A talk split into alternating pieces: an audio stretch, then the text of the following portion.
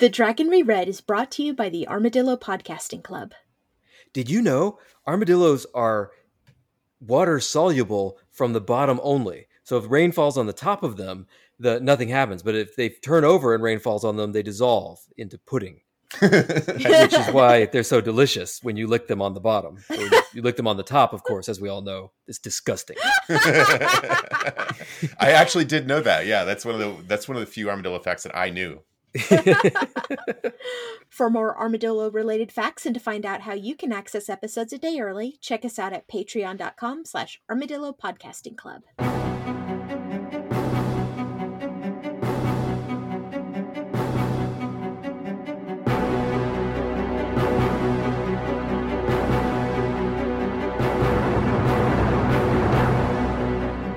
The wheel of time turns and ages come and pass, leaving memories that become podcasts. Hello there, welcome to The Dragon Reread. We're rereading Robert Jordan's Wheel of Time series of fantasy novels. I am Jeff Lake, I'm Alice Sullivan. And I'm Micah Sparkman. and today we're covering chapters 28 through 31, I think, to, to the end of Path of Daggers. Previously, Elaida's brief taste of freedom comes to an abrupt and painful end when Alviarin returns from a little teleport errand for Mesaana. The NDA Junior Squad has just had a gangbusters first mission. They uncover a plot to destabilize the White Tower. They recruit a whole bunch of rough but lovable sidekicks, and they find their first Black Ajah all in like one scene. I'm legitimately afraid that they're just going to turn over the wrong rocket and Mesaana's going to just erase the whole lot of them. But you know, I mean, Yeah, You know, I was honestly- thinking these these people are kind of like the NDA nemesis, right? Because they, they work for Elaida uh, and they do actual detective stuff instead of just punching people, uh, and they succeed immediately. and I they, mean, they they set traps. They don't walk into them. I, I honestly like at this point I'm more invested in this team than I am in like literally any other character in the book. So so help me, Robert Jordan. If you kill these scrappy little Aes Sedai sisters, I will come dig you up and I don't know, desecrate your remains or Uh, something. What's probably going to happen is they're just not going to show up in the next book.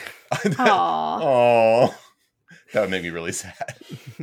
Uh, anywho, um, we also have Logain, who makes a love connection with an Aes Sedai sent to destroy the Black Tower.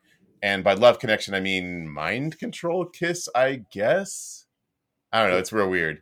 Yeah, but real romantic like. Yeah, yeah. Looks like some t- hair tossing in the sunlight and some like sweat dripping down his.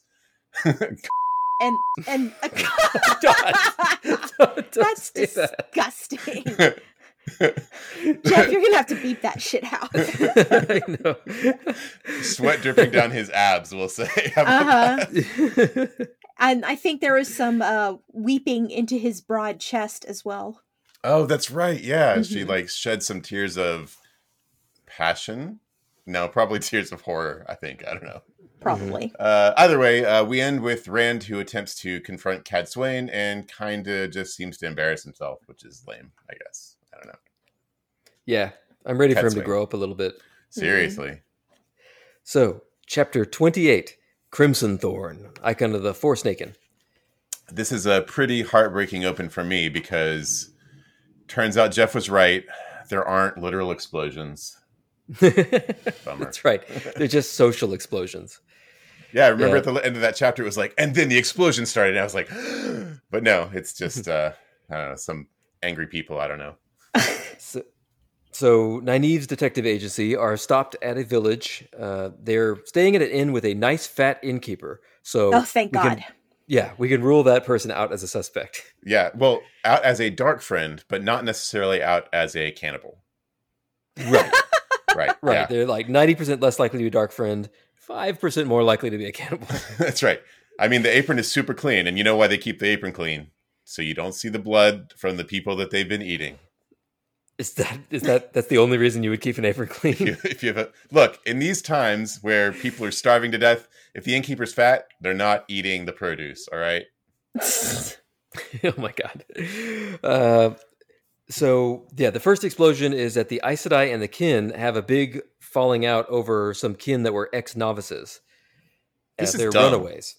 I, I think this is dumb. Uh, this is this is frust- Like some of these women were runaways from the tower like seventy years ago. Who cares, right? One one of them's like three hundred years ago. Yeah, like Mhm. like there's probably no one alive from the White Tower who who even remembers her. She turns herself in which But, you know who knows. You know, it's that part is. of the it's part of the White Tower's image, though. You know, if you're once a novice, you're always a novice forever and ever and ever until they let you go.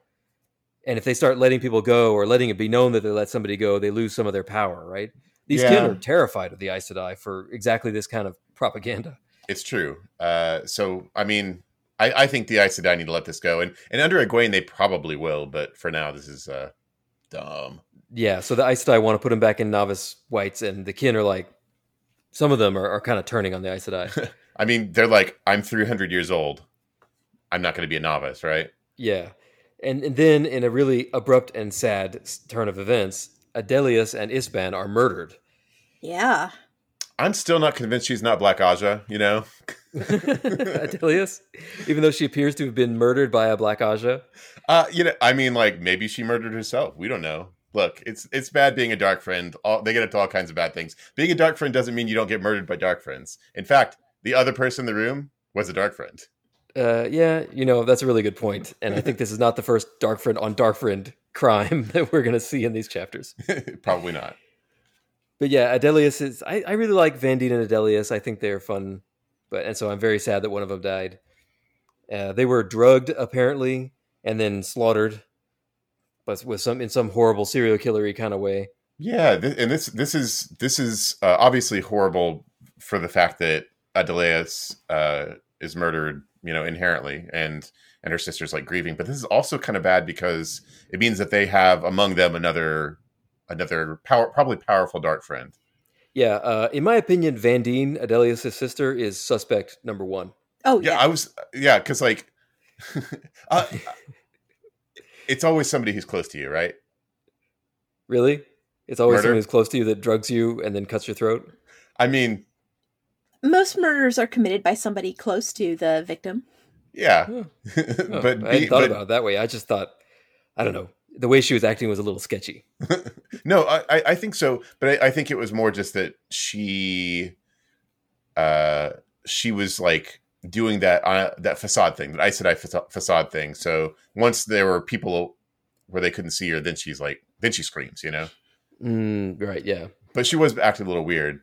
But still, I don't think she's the one to do it. So that means that there's another Black Ajah besides Ispan, Adeleas, and Van Vandene. Is the it three terrible known Black th- that I'm just kind of over at Ellis and Van Deen already?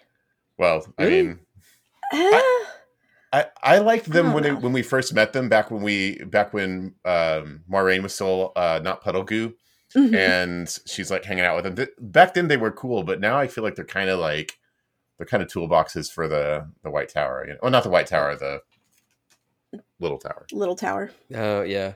Uh, well, now there's only one of them to be annoyed by. That's true. Uh, Half as there's a- annoying. That's great. There you go. I noted that there was a pretty funny line in here because uh, the line is sympathy looked odd on Nynaeve's face. Like, Whoa, Robert Jordan. This Isn't that one of those things where the author like clearly doesn't like this person? Just like yeah, that's, that's that's a little bit of shade, or at least Elayne doesn't like that person because she's the one thinking it. yeah. Nynaeve does some actual detective work here. Oh, that's right. She's like tasting tasting the poison. well, like you okay, do. yeah, I guess she did do that. no, I mean like that's what they always do in detective shows, right? Like the, the detective picks up the poison, puts it in their mouth, and like they go they they make a face and spit it out. It's like, yeah, that was like super strong poison that would instantly kill anyone. Good thing I spit it out, I guess. Which is literally what Nynaeve does, right? She like tastes it and spits it out. but she's I- learning it, right? Like Mm. she's she's learning how to be like a better investigator, a better operator in the world. All she needed was some land delivered orgasms. so the so the block in her mind was not was not the the magic thing. or hear me out. She's the one who poisoned them in the first place. Oh. Wait, really? Wait, why? I mean, why not? And like she could have just pretended that it was Crimson Thorn. I don't know. That's- She's like tired of them yeah, or some shit. that's Like, right. All, it's not- so she's it's not a dark friend. She just got bored on this trip, and decided to murder some people. I mean, like the brutal murder isn't really her mo. She's supposed to be all about healing, but it would have been very easy for her to do. I know That's- she knows a lot about Crimson Thorn, doesn't she? You know who's Or- probably pretty good at driving stakes through people's chests? Lan. Lan. hmm Mm, that's right. Oh Yeah. man, They could be like that horrifying couple in Canada, like back in the '90s, who were, became serial killers together. Yeah, right. Like maybe Yeah. that's maybe that's their thing. Maybe that's what they're into. Maybe I could see Lan being into that. Well, so so here's the thing. It depends on if it's happening. Like, is this a bedroom thing or is this a public thing? Because if it's a bedroom thing, it's Lan orchestrating it. But if it's a public thing, it's Nynaeve's idea. So That's a good point. i- if it's a kinky Mhm. sex thing, then Yeah, what, what happens if it's someone show. else's bedroom? that's a good point. We haven't established the sex rules thoroughly for the I'm- sea folk marriage customs. I'm sure we'll get that in the next book. Absolutely. So after this, they they move on and they finally get to Caemlyn. The Britishest city of all. yes. Uh, and there's this pretty baller sequence where Elayne walks up to the gates of the palace and, and officially claims the throne. Uh, and and everybody's like, "Oh, it's Elayne! She's back, the daughter heir." It's pretty cool, yeah. It's it's it, she has like a whole like ritual thing, right? Like she taught. It's interesting seeing it from her perspective because she talks about all these traditions because apparently this is a thing that happens periodically where some some Yeah. tossed out uh, heir returns and claims the throne enough that they have a process for Right, it. This is, yeah, this is pretty standard Andor and stuff. I mean, isn't that how Morgase did it? Yes, it is. That's exactly how Mick Morgase did it. Uh, so yeah, she's like, well, normally you go uh, first. You go to your you you arrive. What is it? You arrive in dirty clothes because anyone who arrives in in uh, splendor f- fails, and then you go to your bedroom and put on your splendor clothes. But she's like, but I'm going to skip that one because I really want to see the throne room. yeah. it's, just, it's funny. And then she meets up with Dyelin, who is the other challenger to the throne. hmm Uh, we still don't 100% know where Dyelin is at, but at least out loud, she supports Elayne. And they have, they have this kind of funny conversation where Dyelin's like, Yeah, you know, no, nobody really supports you. A bunch of people support somebody else. And Elayne's like, Who? She's like, Me. but to be fair, earlier in that conversation, Dyelin did say that she was going to support Elayne. Elayne's like, "Are you with me or against me?" And she's like, "Well, if you're doing this whole like queen thing, I guess I'll support you." So that's good news, right? Yeah. So, it, yeah, it seems good. I think I think we're good. Yeah, I think we're good. Is we good? We're good. And On Dyelin's like, so what you what you gonna do about the about Rand there? I know. I, I love this because first of all, she's Elayne is still doing her like, "I'm not accepting the throne from Rand. I'm claiming it," but he's definitely giving it to her, like from Yeah, the but, like- Forsaken that he killed. Yeah, absolutely. You know, the Uh, Forsaken that came and took your your city. Did you want to deal with the Forsaken? Because I can deal with the Forsaken. I you know? think he also went and dealt with some of those rebels that were gathering out in the wilderness too. That's that's a good point. Like there were two two people who were going to be claimants, and he's just like he dealt with that for her. So it's like this this the reason that she's walking in and this is so fucking easy is because Rand cleaned up all that mess first. Hey, look, she had to wear that dirty dress and say all those words. That's true. That's a good point. No, that is a good true. point. I mean, from a realpolitik standpoint, she has literally no supporters except Rand. I know, but but to be fair, Rand is like a god king on on on uh in Randland. So like Yeah, as supporters go, he's pretty good. Yeah, he's a good one. If he can if he can tell if he can literally teleport in and like burn your the entire army of your uh, enemies with uh, lightning, then you know. Yeah, it's like, so are you going to support me? Because if you're not, I, I'm just going to need to write a letter to my boyfriend who teleports around and creates a fire sword because that's the most fun way to use magic to kill people. He's like, we're talking about this. There are lots of better ways to kill magic, kill people with magic, but he just likes doing it with a sword. I don't know why. yeah, it's, it's something he learned from his dad or something. I don't know. Uh, but eh, I'm making fun of it, but it's still it's cool. I like this. I do too. I, I really do like this, and um, I'm I'm I'm I'm excited to have finally have Elayne on the throne because that's where she should have she should have been like this entire fucking months book. ago. Yeah. I, yeah, I would have liked this better if it happened two books ago for Yeah. sure. But it's good. It's good. Elayne is on the throne, and oh, I love this too because Dial- Dyelin's like, "So what are you gonna do?" And she's like, "Well, let me tell you." She just like lays it all out there, which I think is a good idea because you want to bring Dyelin onto the team. But it's kind of funny that she's like, "Well, Yeah. I'm gonna marry him, and I'm gonna make him my warder." And mm-hmm. So then we cut to Daved Hanlon, who I actually had to look up who that was. I, I wait. Is he somebody we've met before? Because I just assumed he's a new person. Yes. Okay. Remember when Rand crashed that party of all the rebels? And then like Padan Fain showed up in Cloud Monster. Yeah, Mhm, yeah, where- yeah. That's where the ex- Remem- the the the Eldritch horror tentacles. Remember the evil cousin that was there that they kept saying he's so evil, he's a bad rebel. Yeah. Like, I don't want to marry that evil cousin. I want to marry this nice Terran guy. Marry the guy. Oh, so that, He, okay, so he's not that guy. He's Oh, that guy's friend who was there with him. I don't remember him. How did we not remember that? I know? he's he's some dark friend. He's like a, a, a raider type bandit type dude. Yeah, he, he he implies that he's a soldier of some sort who's like had had a real sordid bandit. He he, he was history. the captain of the guard in Caemlyn. Oh, really? was he? Oh, back when the the Forsa- Forsaken was in charge. So he's one of Rahvin's dudes. Must be. Oh, okay. Well, that makes Right. sense too. And then he hooked up with Padan Fain and then with Toram Riatin and then Wait, and now aren't, he's- like a bunch of those people dead. uh yeah, but this guy's still alive. Okay, He's okay. an operator. it's- So I'm It going on seems the like he's not a wiki. good. Huh? I'm going on the wiki. Yeah, he was one of Lord Gaebril's White Lions. Oh, So, yeah. All right. Well, anyway, this yeah. guy shows up and he comes to Caemlyn and he's meeting with Lady Shiaine, who I also had to look up. Uh, and they're just having them one of their little dark friend uh, sneering and plotting meetings. I mean, sort of. It's a sneering and plotting meeting where they're like they've got two people strapped to a torture table in the middle of the room. Yeah, yeah, but you expect that, right? That's that's sort of normal for a dark friend, That's a good point. Like, right? if you count the number of dark friend meetings where there wasn't someone strapped to a torture table versus the ones that were way more with the torture Yeah. table. Yeah, right. I mean, it's just. I mean, not not every time. It's just. It's not that notable. Is what I'm Right, saying. right. Wait, so so you said you looked up this this uh this new Black Ajah yes, woman? who is kind of becoming my favorite character because she keeps popping up. She Uh-huh. was a. She was the leader of. Remember when Mat chased that dark friend woman through the crowd in Ebou Dar? Yes. Yeah. That's her.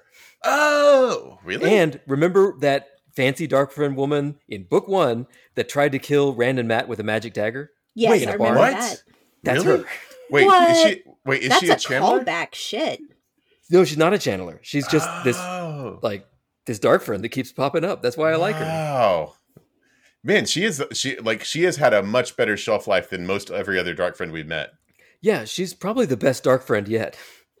She's still alive, yeah. For so she was in book one, and now we're in book eight. Yep. The end of book eight, and she's still alive. Like, is there any other dark friend who can claim that other than Padan Fain, who I'm not even sure what he is anymore? Uh, uh, uh, only Brandable the cannibal. Yeah, assuming, you know. Right. Well, I mean, like he's he's he's the he's the sleeper, right? yeah. Uh, anyway, so speaking of bad dark friends, Uh-huh. Shane has Carridin tied to a strapped to a table or with his head through a hole in a table, Uh, and she's got uh, Falion there too, and she has her goon drown Carridin in brandy. It's like, oh, this is Judge from Carridin. He was just leaving. yeah, uh, and I this for the first time I actually feel bad for Carridin because he really did do his best. Yeah, like I mean, he's definitely evil, but like he was in a real bad situation, right? Like first Yeah. he was working for um what's his name? Oh man, I can't remember his Ba'alzamon, right? Who is Right. Who is now dead, but like yes, Carridin, if you remember, is the man called Bors who went to that meeting in Right, the right. book two.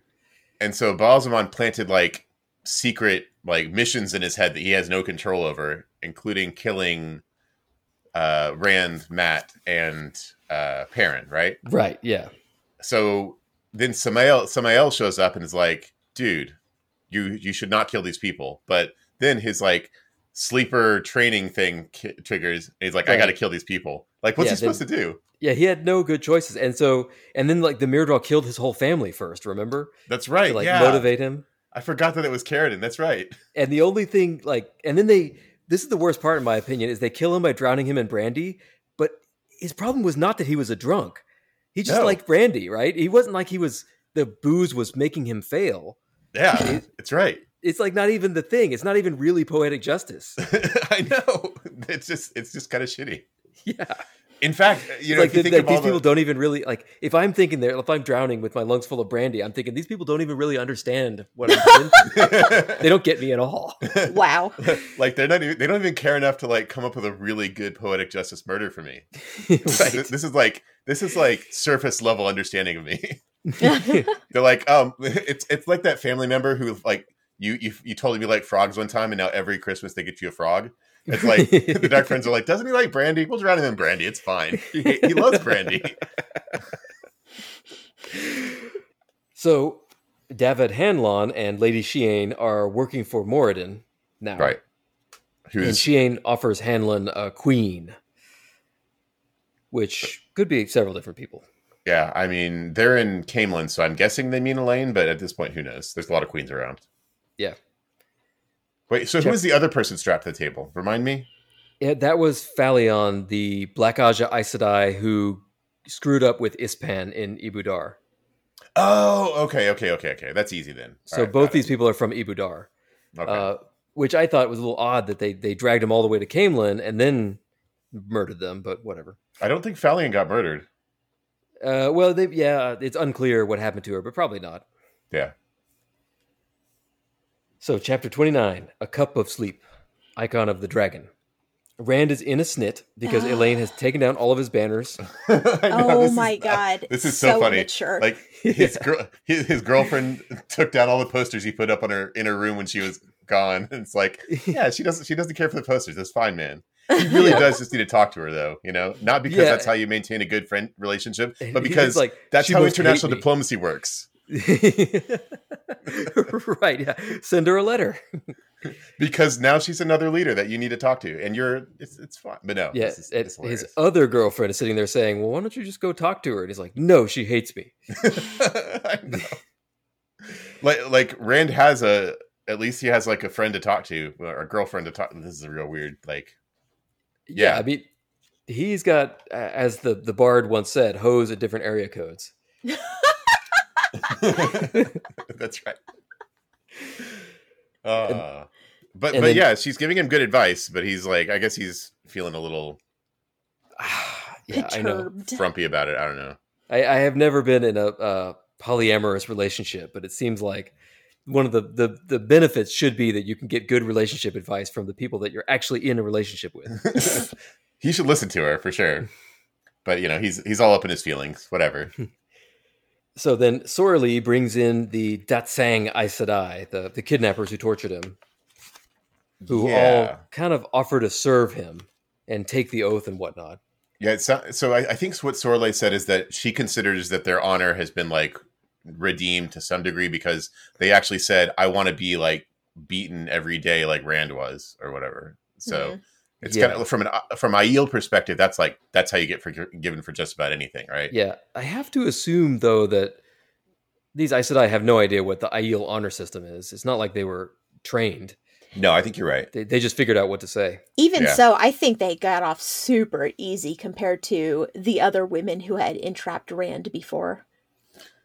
Mhm. Uh, well, I mean, depends on which ones. Like one of them, I guess, is uh, with the Shaido Aiel and being tortured every day. So yeah, probably better off than her. Yeah. yeah, some Um, of them got stilled. Oh, yeah, that's I'm true, saying. Yeah. So this is these ones are in better shape. yeah, that's true. And uh, yeah, Aes Sedai live a long time, so you know, a few months of hard labor, it's not actually that big a deal. It's kind of like a CrossFit program for them. yeah. So, but, but but I mean that that's what's on the surface, but it's pretty clear that Sorely, Sor, wait, I keep saying that right. Sorely. I Yeah. say sorely. Mhm. Okay. Like It's I pretty- sorely wish she wasn't in the books. it's it, either way. It's pretty clear that Sorely is testing Rand here. Like it's uh it's because she's watching him the whole time and like clearly has an opinion about where this is going, but trying not to express it. Yeah. And uh, Min has a viewing that they will all serve each in her fashion, including Sorely. which is interesting. Also, Min makes a point of saying, "I don't actually know what that means." In her fashion, as part of the the seeing, but who the fuck knows what that? That's a weird stipulation. yeah. uh, but Rand, he, he accepts it. He makes them swear and then, uh, I guess, upgrades them to Aiel apprentices like the other Aes Sedai. Yeah, which I guess means he passed the test. least seems pleased with that uh, that that outcome. Yeah. And then Rand heads to see Cadsuane again when an explosion. oh no. Yeah, this description is actually really interesting. Like, like it's like a bomb went off behind him. You know, like it, this feels like a. To me, it feels like one of those cinematic like scenes where everything's all like something happens and like then the you hear like a ringing and this and like everything's blurry. Like Min says, like she's suddenly on the ground and she doesn't know what happened. It's like mm-hmm. It's, it's And they're they're all like ten paces further down the hallway than they were than they thought they were. a bunch of people are dead. It's like- Yeah. yeah, it's wild. Yeah. So somebody has magicked in and, and it blew up Rand's rooms and, And this left a sort of- hole in the palace. This sort of feels like out of nowhere. Like, I mean, I I guess now he's fighting a Forsaken because that's what happens at the end of a Wheel of Time book. But it's like, what? What's happening here? That's right. Rand should have known this is what happens in the last chapter. That's right. Uh, I mean, it's basically like when you get to June in the Harry Potter books, you know Voldemort's going to pop up. exactly right. Like Yeah. you, can, you can set your you can set your calendar by it because Yeah, kind of, because because Rand leaves Min uh, with Fedwin Morr to protect her and moves out and goes a hunting and like you know having a wizard battle in palaces, playing like cat and mouse. Sounds That's sort of familiar. Thing. Yeah, that's like his specialty now. I, I won't say it's every book, but it's pretty damn close to every book. yeah, different palace, different different person he's hunting, but this is pretty much how he does. yeah, it's like submarine fighting where he's, he's it's mostly about stealth and, and striking before your opponent knows you're there. Yeah, and he's got like an invisibility cloak like Harry Potter. Mm-hmm. He talks about weaving bending light or Oh, something like that. He does, yeah. And he spies on his way. He spies and disables the Seafolk ambassador who is meeting with one of his enemies. Um, yeah, so that's, that he- he's like, this is real suspicious, but I don't have time to deal with this right now. So I'm just gonna like, he ties him up and puts him under the bed. He's like, I'll come back for you. Yeah, that Yeah. relationship didn't last real long. Uh-uh. I, oh no, this embassy is not going well. No. that's right. Oh then, man, then he happens upon Gedwyn and Rochaid and Dashiva, and Dashiva immediately attacks Rand. Yeah. So Dashiva turned on him? What? What? No. How Yeah. unexpected. Turns out that guy's unreliable. So, like, I know we don't know for sure, but it seems pretty likely he's a Forsaken, right? Like, I, he's got to be right. One It hundred seems- percent. yeah. I mean, oh, this this is a, like a little too Forsaken for it not to be a Forsaken. Yeah, and and I guess Gedwyn and Rochaid probably working for him. Yeah, but I think that they were the, like so. Gedwyn and Rochaid were the people that uh Mazrim Taim sent, like the Storm Leader or whatever, right? Yeah, that's right. So I I think it is. I I, th- I think it's one of three things. One, they're they're dark friends straight up. Two, they are working for Mazrim Taim, who's a dark friend or a Forsaken straight up. Or three, they saw Rand kill all of their friends in uh, Ebou Dar, and so they think that they're putting him him down because he's going crazy. Oh, yeah, that's interesting. So I don't know which one of those it is. But I, I, I totally believe Dashiva is a dark, not a dark, is a Forsaken. And the only question in my mind is why does he act crazy all the time? Unless Are there talking any to. Forsaken that are crazy? Like yeah, crazier maybe, than normal? right? I don't think so because we know that the Forsaken don't go cra- don't they don't have the the taint problem that that normal people have. Yeah, have. but he could have just already been crazy. right? Yeah, Back not in the Age of necessarily tainty crazy, but just crazy crazy. That's a good point, but I don't. I guess we. I, I can't think of a Forsaken who we were like, oh, that guy's always whispering to himself or something. You know? You know what I bet it is? I bet he found like in one of those stasis boxes, he found an old Bluetooth earpiece from the Age of Legends, and he's just always on the phone. That must be it. that explains so much. He, he like, but there's no one else for him to talk to, so he's just like recording his memoirs. He's doing like a a vlog or a diary or something. right.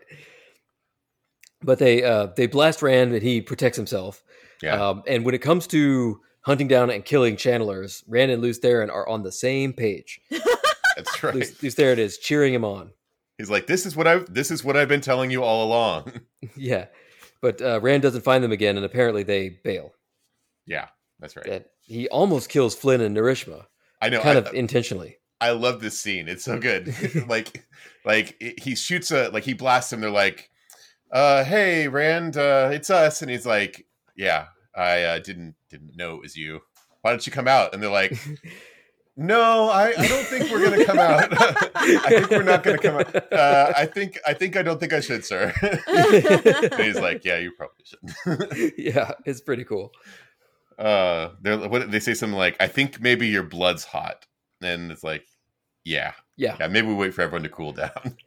Uh, and then he heads back to Min and Fedwin Morr, and Fedwin Morr sadly has gone mad. Yeah. I was wondering about that. So yeah, this is the this is the taint thing then, right? This is his this is like the corruption got into his mind. I think so, probably. Yeah. Okay, I wasn't sure if he got attacked or something like that, but it, but this makes more sense. Yeah, I think there's some like little hints of him acting boyishly in the scenes before this. Yeah.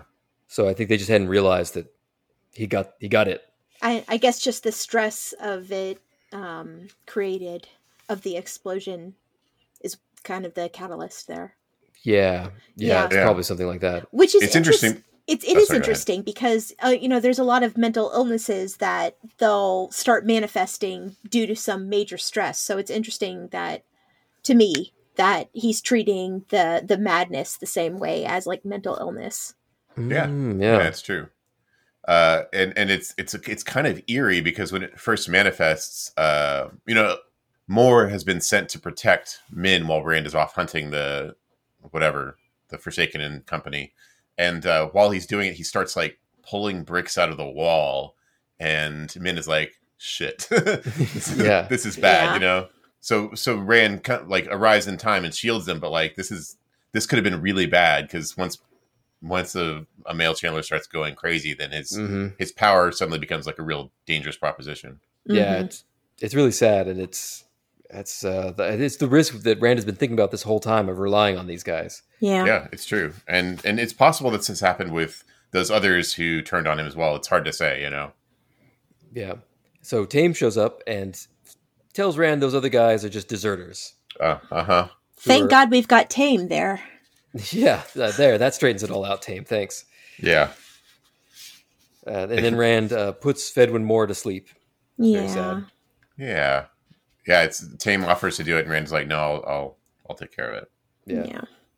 And then uh, Rand and Min are apparently going on the run. Yeah, that's right. They're which is I don't, why. Because he's crazy. okay, okay. I was like, I was, I was trying to understand. I was like, okay, so is he? I mean, the the people who are attacking are gone, but I guess like maybe they could be coming back. But like that's literally true all the time, all ever, right? So that's not anything I new, mean, I- exactly. yeah, he's saying, you know, trust no one. I can't trust anybody. Blah blah blah blah. So I have to get away from everybody. But it doesn't. So maybe sense. he's just going crazy. Yeah, yeah, paranoid or I don't know.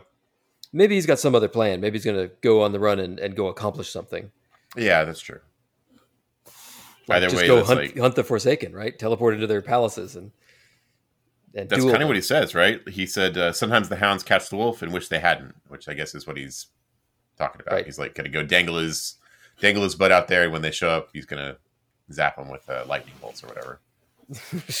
yeah, that's it. You paint a picture with words. Thank you. I'm an artist. uh, speaking of wolves, uh, chapter 30, beginnings, icon of a wolf. Yeah, Uh, th- th- this is a weird place to go directly after what happened in the previous chapter. Yeah, uh, and I, I wanted to note that, like, I want to say to Robert Jordan, I see what you did there. The last chapter of book eight of the series is titled Beginnings. Oh, Mm. and that I mean, this whole chapter that, that tracks with what's happening in this whole chapter. Yeah. We'll talk about it later. So it's Perrin. And yeah, Perrin is heading into Abila to meet with Masema, and he's bringing a small retinue. Decided not to chop his way in. Mhm. yeah. So he's got he's got Elyas hanging out with him now, which is super cool. I love Elyas. Yeah. And then Aram is like, I guess, getting like a little bit jealous of Elyas. Like he's like giving him the stink eye, and like, Yeah. don't be like that, bro. We can all be Like- bros together. I think he knew Elyas before he knew Aram. So Yeah, yeah. It's like his old friend, and Aram's like, but I'm his new friend, and I just like feel a little bit like yeah, they have all these inside jokes, and they're like talking in wolf and stuff. And You're right. Aram's like, Yeah, it's like oh, I, I like wolf stuff too. You know, yeah, yeah, it's not the same Aram. Yeah. You wouldn't understand. You have to be able to talk to wolves. so uh, he mentions in passing that he has taken Elyas's advice and he's been shouting at Faile and it's totally working. of course, right? I mean, like, look at the way her parents interact. Okay, this is Their this is marriage is solved. this is how Faile. Yeah, I mean, it's ridiculous, but that's what Faile wants. Yeah, she just likes it. Yep. And uh, it's she could have, you know, they could have actually talked about this themselves, but no, they need the omniscient wolf warder who dates Saldeans by the dozen. I know. I mean, this is what it means to be a ta'veren, right? Like it means that the guy who sh- shows up has banged a lot of Saldeans. Yeah, Yeah, like this is how you right. bang a Saldean. Elyas is like, why do I keep getting involved with these Saldeans? And it's because the pattern needed somebody to give Perrin's some marriage advice. uh, man, being ta'veren is so convenient and so weird for everyone else around you. yeah. Uh, Abila is a fearful town oppressed by bandits, basically. You know, these crazy uh, religious fanatics.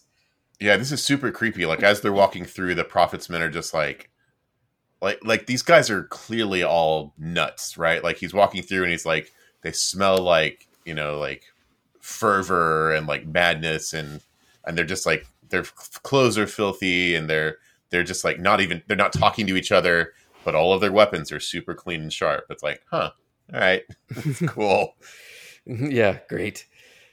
So he gets to Masema, and Masema, of course, also smells very crazy. hmm Uh huh. Like he like not not eating any of the other emotions that the the followers are smelling. Like he just smells like straight up madness. Yeah. Oh, I want to. This this is kind of like a funny side thing. So as he's walking towards you know the Masema's camp or whatever, uh, Balwer like gives him a look and like goes off by himself. And Perrin's like you know for a secretary he does an awful lot of skulking around. He always skulks back with useful information.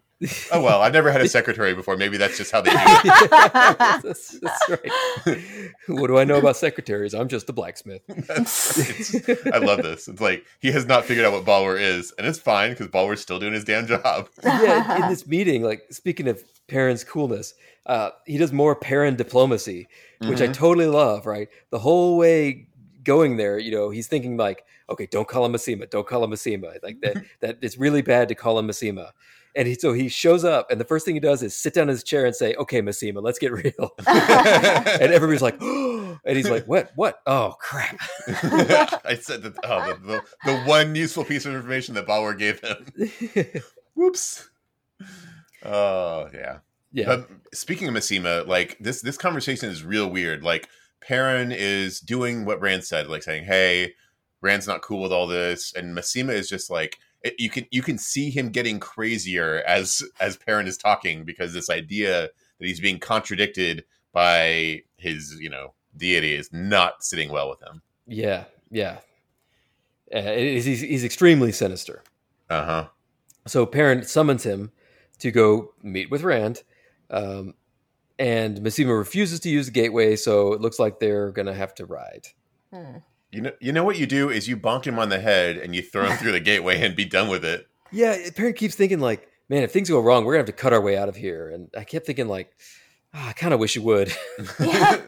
I mean, like, I'm not saying that they're all bad, but like the prophets men aren't necessarily like nice dudes, right? Yeah, Like, they should totally be kidnapping him and getting him away from all his crazy followers. Yeah, yeah, if only Faile was here, she could probably put him in a wagon or something. that's Mhm. right. But speaking of Faile, Well, Masema says he's going to go along, but I feel like this is going to get real weird. Like this, this feels like a situation where things are going to turn sideways pretty fast.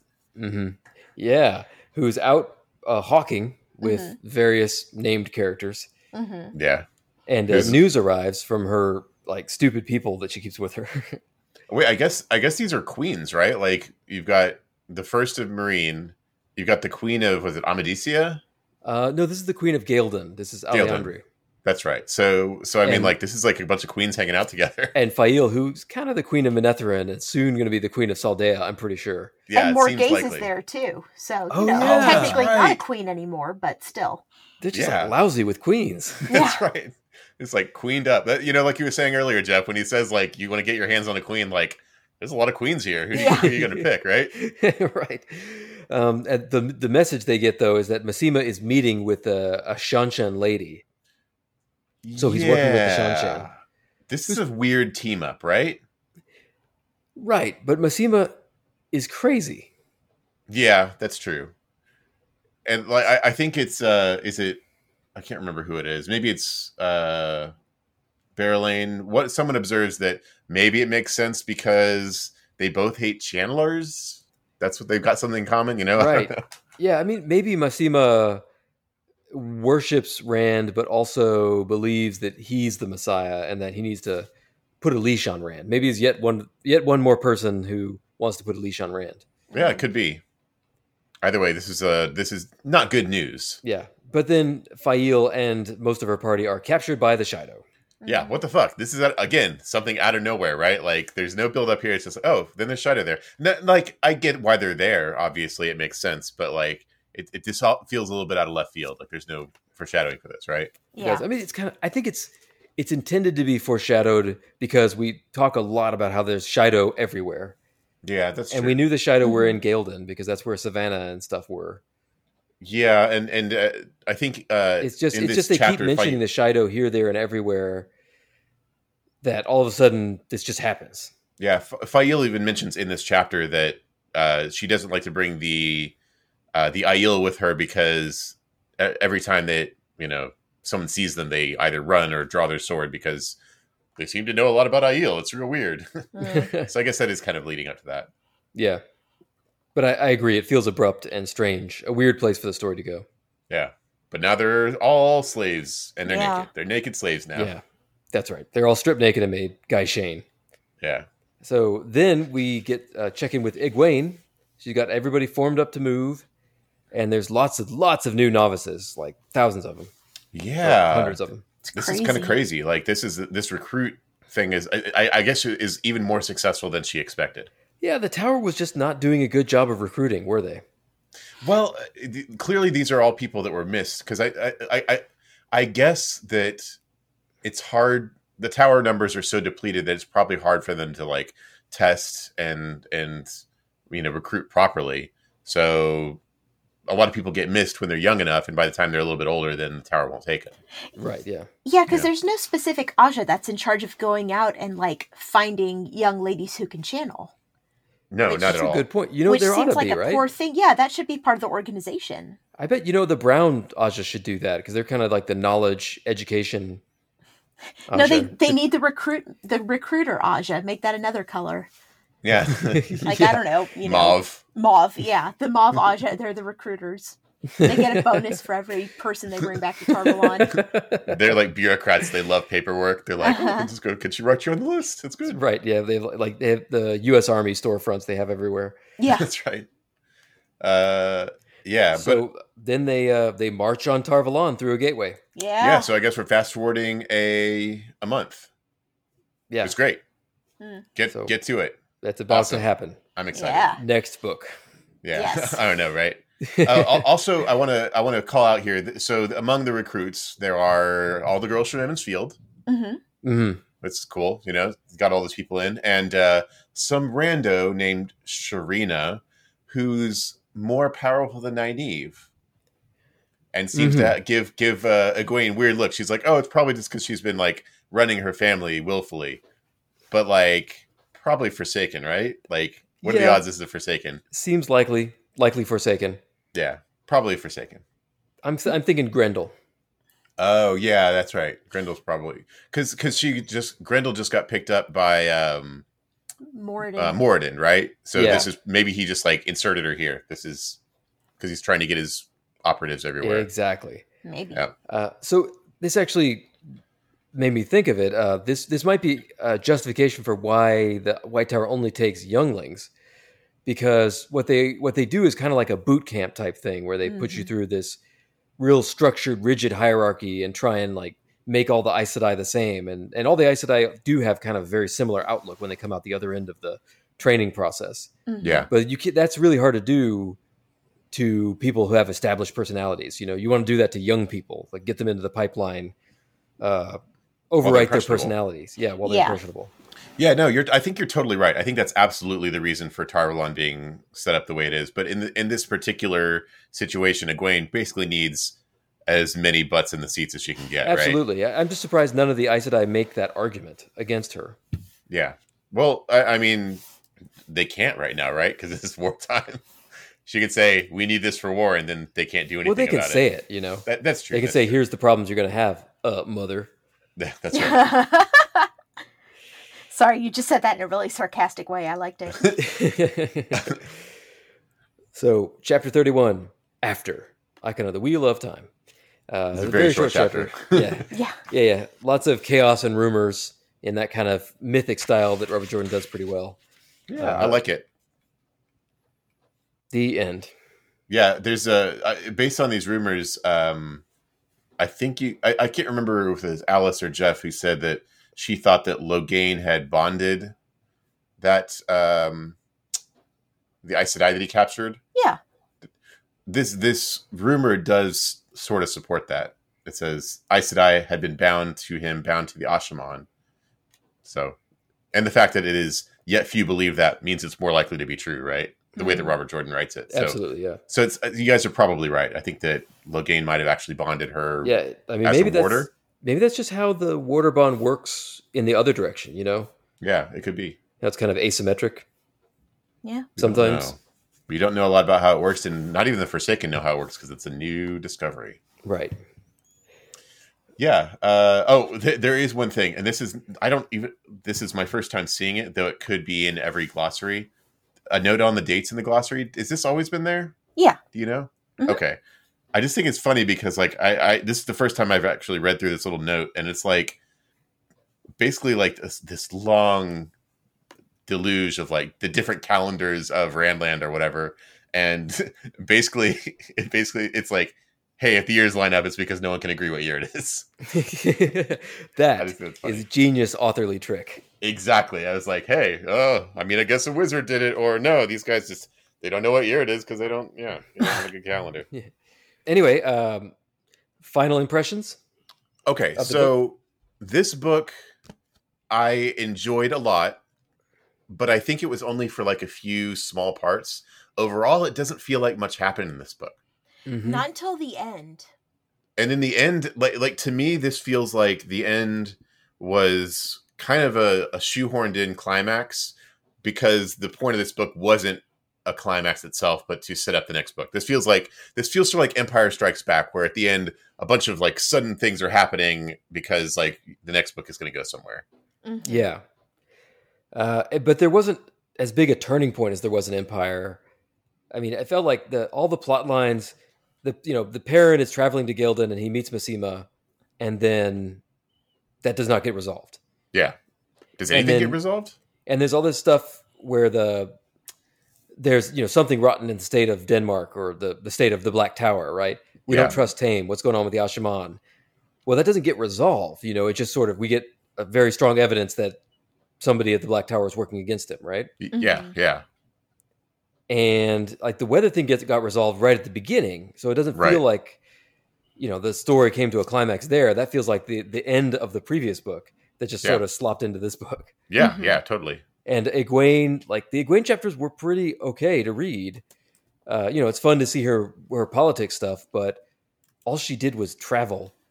Literally travel to the the or sorry capital T to travel to the White Tower which she could have done at the beginning you know? Yeah, Yeah. totally. Yeah yeah like like I, I enjoyed reading this book more than i've enjoyed reading some of the recent books you know? Like i wouldn't say this is one of the best ones. Hmm hmm though there were parts of it that i really liked but it doesn't feel like any other than the weather bowl you're right that's like the that's the big thing it doesn't feel like there were any big like beats that happened in this or Mhm. even resolutions i don't know what do you think alice There, there was a lot of fucking around. Like there were literal entire chapters, which was them on horseback arguing with each other. Um, so I felt like there was a lot of wasted time. That being said, when we got to the end, it picked up, and I'm super excited that um, Elayne has finally declared herself queen, and I'm super excited that Egwene is finally in Tar Valon. Um, but it it took a long time to get there.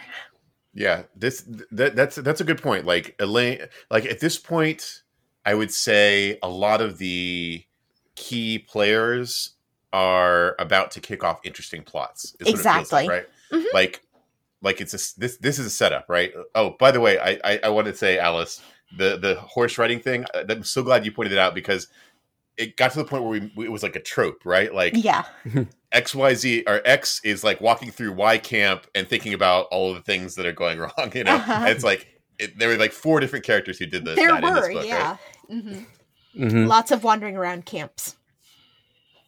Um, but yeah, like I would, I will say that all of the plots that got set up here are things that I'm interested to read. Like I'm interested to see Yeah. what's going to happen to uh, Perrin now that he's got Masema in hand, especially now that Rand is possibly in the wind. I don't know. Like, is Perrin going to be able to find Rand Yeah. to deliver Masema I- to him? I think Perrin like being crazy with Min traveling around incognito. If that's what happens, I don't know. Yeah. That's that's more interesting than what he did this book. Mhm. I, I agree. Uh, Like of the characters in this book, Rand has been the least interesting, but like Mhm. he, the way they're setting up could be good. I don't know. You know? Okay, so I remember during the big battle scene, there were like three chapters for that big battle with the Seanchan. I Mhm. remember reading it and thinking like, you know, oh yeah, Robert Jordan is amazing at this. This is so good. Like Yeah. I, I, I feel like like the, the tactics of the battle are, are there, but like you don't have total information because it's all from one perspective, and you see you get views of like the strategic level and also the the ground level. Mhm. It just really conveys it so well. But I had forgotten that that awesome battle was in this book, and now until we started doing this retrospective type talk, Mhm. I'd forgotten it again. It has nothing to do with anything else, really. He Mhm. just goes down And south, nothing has a battle with the Seanchan, then comes home and doesn't talk about it again. Yeah. It, it like it, it, it, it. You could have removed it from this book, and like nothing would have changed as far as we can tell, right? Mhm. Yeah, maybe it's supposed to. We were supposed to believe that Gedwyn and Rochaid were mad about how it ended, And I- and I think, but I don't. do I, don't think, that that's sold at all because those guys were like evil from the start, or at least evil acting. I think Mhm. that the Seanchan uh, first wave is broken by this, even though it's not explicitly said. Like, there's that moment at the end where the general is dead, and then they're saying, "Oh, we lost." This this could be like the breaking of the Seanchan power I could- for now. I can feel that, but I don't think it was said clearly enough that if this hadn't happened, the Seanchan would have taken Illian. yeah, or something No, like you're right. that. You're right. Mhm. Yeah, uh, it's hard to say. Um, But it, was a great battle. yeah, it was a great it was a great battle. I, I would say that whole lead up to it was kind of interesting. Like his guerrilla tactics in the mountains, and then like the like that that whole thing was was pretty cool. Like a- again, Rand shouldn't have been there, and like the the thing went worse not having his general running that particular campaign. Bashere Mhm. should have been in charge. But I'm glad he was there because we got to watch it. Yeah, I, I Mhm. would only quibble with one thing: Mat should have been in charge. Yeah, That's true, but Mat is dead. that's my Oh, that's thing. true. That was my Yeah. one thing. I miss Oh, Mat. You know what? I mean, no, now that Mat is flat, he's actually shorter than Bashere. Oh, that's true. Bashere's not the shortest general in the world anymore. right. Uh, Uh, but yeah, I, I, I concur with what you guys said. There was good stuff in there. You know, it was good to read, but it does not have very much structure as a book. It doesn't feel satisfying to have ended. Uh, it doesn't feel like much progr- progress happened because there weren't a lot of like turning points in the story. but there was a lot less of women being shitty i feel like there was a there we didn't have we had almost no Nynaeve you know sniffing and smoothing her skirts which was very nice and That's. Ale- Now that she's and getting dick, egwene it's wasn't like doing totally that either yeah but That's egwene true. wasn't really doing it either it seems like that was true. something that he had over relied on so much to the point where we were just so over it and there was not nearly as much this book I completely agree. Yeah, like like Nynaeve, uh, uh, Egwene, these characters that earlier on were frustrating to read sometimes. Mm-hmm. In this book, they were great. Honestly, like I don't remember many times in this book where I was like, "Oh God, shut up, Nynaeve," or Egwene is making me crazy. You know, like and that- even the Perrin and Faile stuff wasn't nearly as bad as it's been in previous books.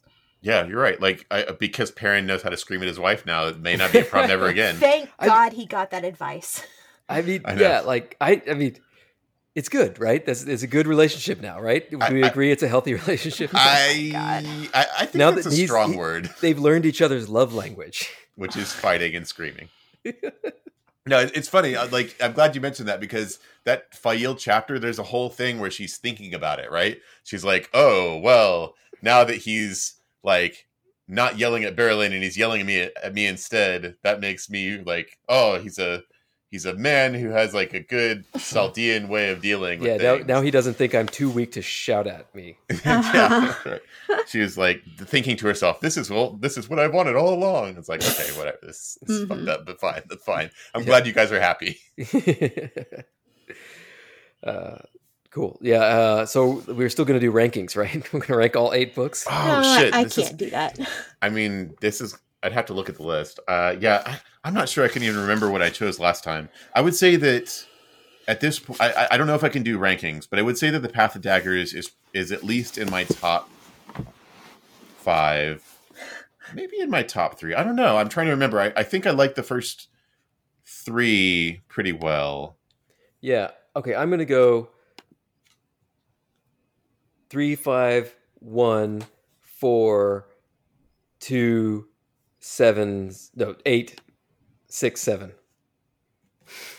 So, Yeah. it, Is that so, helpful? so, so book eight is not in the top five for you. No, well, that's the thing. I, I thought book three was great. Book five was great. Book one was really good. You know, it just it just doesn't make the cut. Yeah, that's fair. Mm. Uh, I, I and and I think that it's it's difficult for me to say because at this point, I, it's funny because like it hasn't been that long since I've read the books, but it's been kind of a while. You know, we've been doing this for a, few, a couple of years now, so that the first book is already like fading from my memory. yeah, and I, I know, and, I, and I remember I liked it, and I remember, Remember- I uh, yeah, remember I don't Tom why. used to be there and he used to juggle a lot. It was awesome. Oh man, and he used to tell stories. Where, where is Tom again? He wasn't Ebou Dar. Uh, we don't know whether he's flat or not. Oh, he might be flat with Mat. yeah, he was in Ebou Dar being severely underutilized. the Flat Adventures of Mat and Tom, the spin-off series. so, would you say top half or bottom half for this book? I would say top half. And, Top and half. even though not much happened, uh, there were scenes that I loved. Like I loved all the stuff with like the little. I loved all of Egwene's like politicking and like seeing her rise to power among it. That was like real. It was to me that was interesting to read and kind of fun. Uh, I loved the the guerrilla tactics and the fighting uh, in Ebou Dar, and I loved the whole like junior detective agency thing that was happening in the White Tower. Like like there were some parts in this book that I really really liked.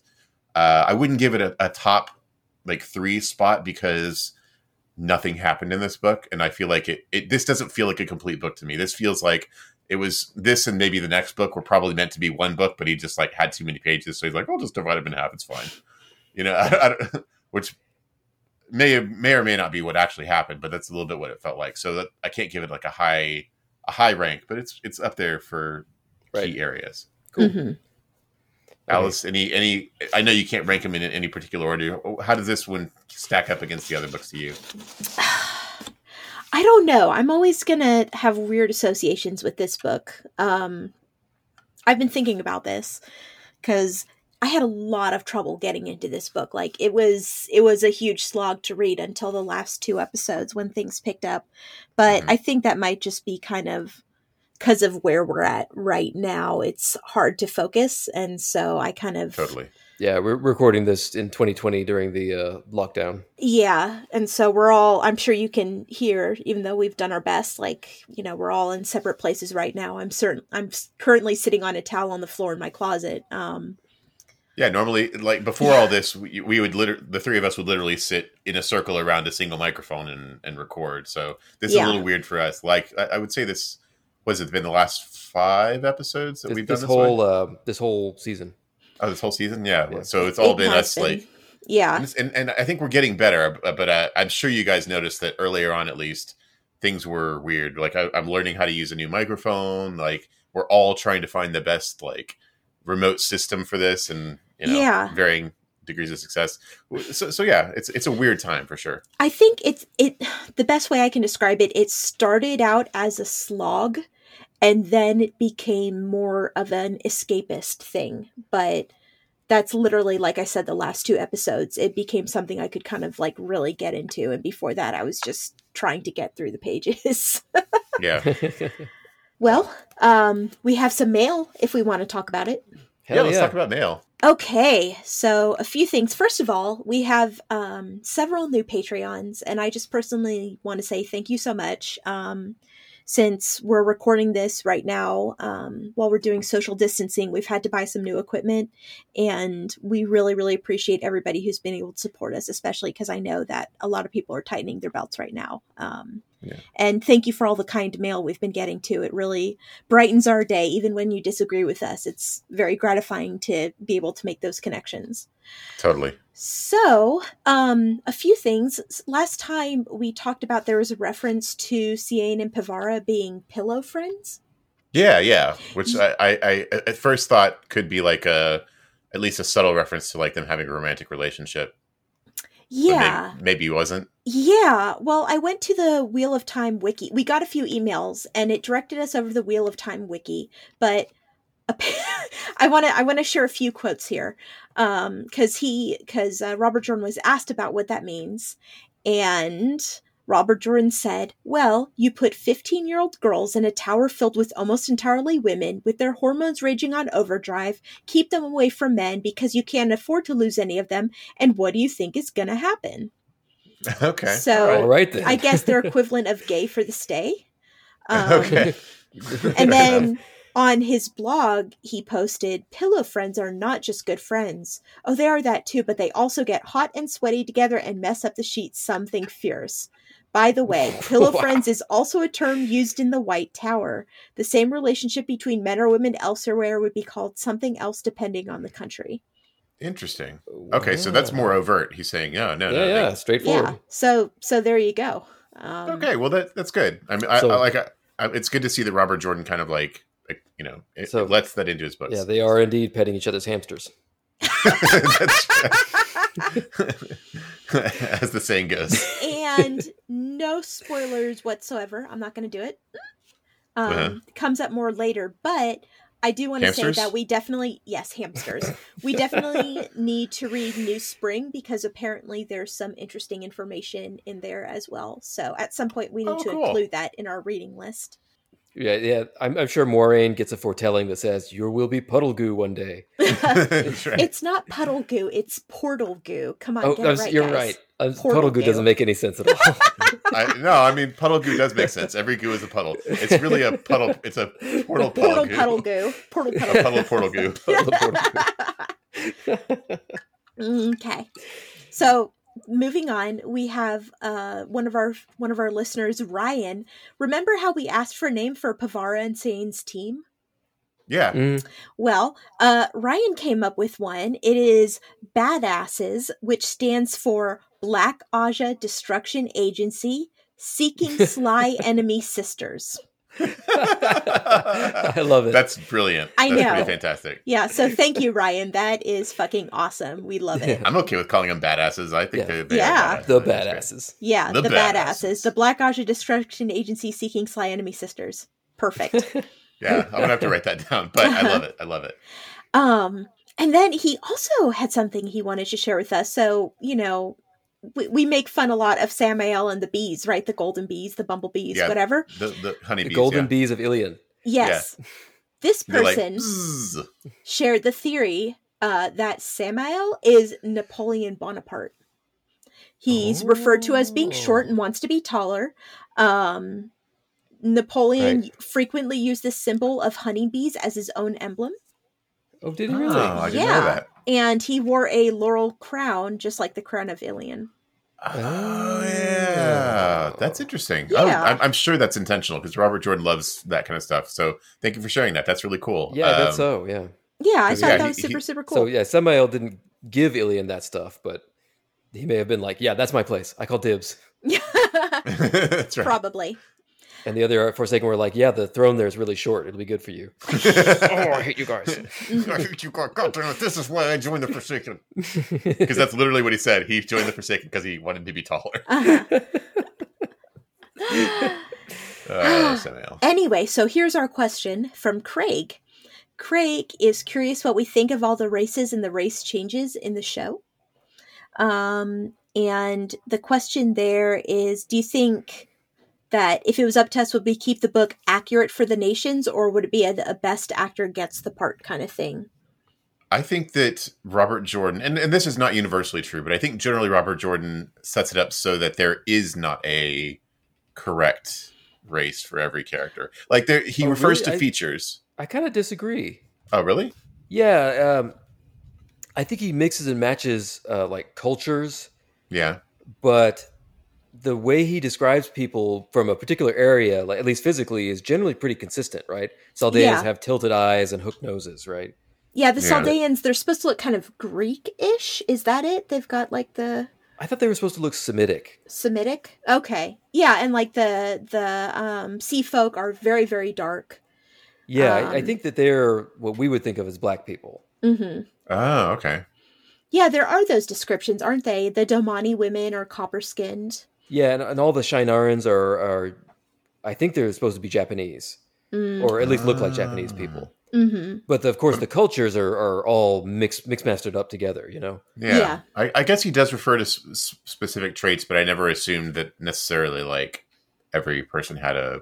Well, and it's weird though, and I've stayed out of the controversy that I mean, there's a lot of controversy right now talking about the casting, and I've stayed out of it because Sure. I don't care. Um, Yeah, Good reason. Yeah, but I, I, But one thing I have noticed, it seems like a lot of people who are getting upset, they seem to think that all these people look Caucasian, which just is not the case. Like we just made my- the yeah, assu- wasn't like read. yeah, like we've made the assumption that like the Emond's Fielders are white, but there is nothing in the books to back that up. Right. Yeah, they're Yeah. definitely not. In, in fact, I I may have mentioned earlier on this podcast that the the the closest they ever come to describing what they look like, the other ones except for Rand, is that they describe Egwene as having brown skin, brown hair, and brown eyes, and being very Mhm. pretty. Yeah, but I think people are even were just thinking like, oh, tan, you know? Right. Yeah. Except she's an innkeeper's daughter, right? Not a farmer, but hmm but still, she's a you know a, a country folk. Yeah. yeah. But I'm curious though, how many people who are getting upset have just automatically assumed that unless it specifically says otherwise, all these people are just white, you know? I Yeah. think it's very sly on Robert Jordan's part because he he he dresses them all up with these very medieval European tropes, like the Right. Emond's Fielders specifically, right? Thatch Yeah. roof cottages and you know they're shepherds and whatnot. Right. And really, Andor in general. Andor feels very English. Yeah, To me. totally, right? With Mhm. the, the lion and everything. yeah. But but then he never actually pegs them as being what we would think of as European type people. Right. Yeah. I think he mentions that Rand has bright red hair, although he's half Aiel. And then he, we all, we look, I think Morgase and Elayne both have bright red hair. So, like, those could be Andoran traits, but that doesn't necessarily tell you anything else. Yeah. So Mhm. as for the casting in the show, uh, it doesn't bother me. I would kind of prefer it though if they had done the. Oh, sorry. They they had uh, kept like the racial categories, but had the people acting against type. You know it, what what people would expect. You know, they go to Shienarans and there's a bunch of Japanese people dressed like knights, right? Mhm. Yeah.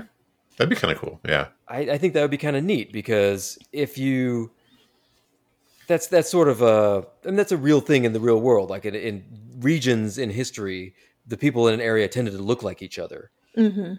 so i True. think that would make the show feel a little bit less a little bit more realistic to me Mhm. and a little So bit more as they move to through different books. areas, that they, then there there are racial traits for those areas. But right Yeah. but it's, it's certainly not a deal breaker to me you know yeah, Yeah. I, I don't have a strong feeling about it. What I, I, I think that if there's, especially in a, in a series like this where Robert Jordan doesn't lean heavily on those particular things, I don't think I, I don't care. I think it's if we if we have a good actor for it, then great, good. You know, Yeah, I think especially like especially because it's not a historical thing, right? It's a fantasy True. series. People do magic, and there's magic creatures and everything. Like I just, I give zero fucks about that. I understand Jeff where you're coming from and wanting some consistency for the different cultures, Sure. but I, I can't even care that much. I'm down Yeah, with whatever, sure, yeah. however they want to do it.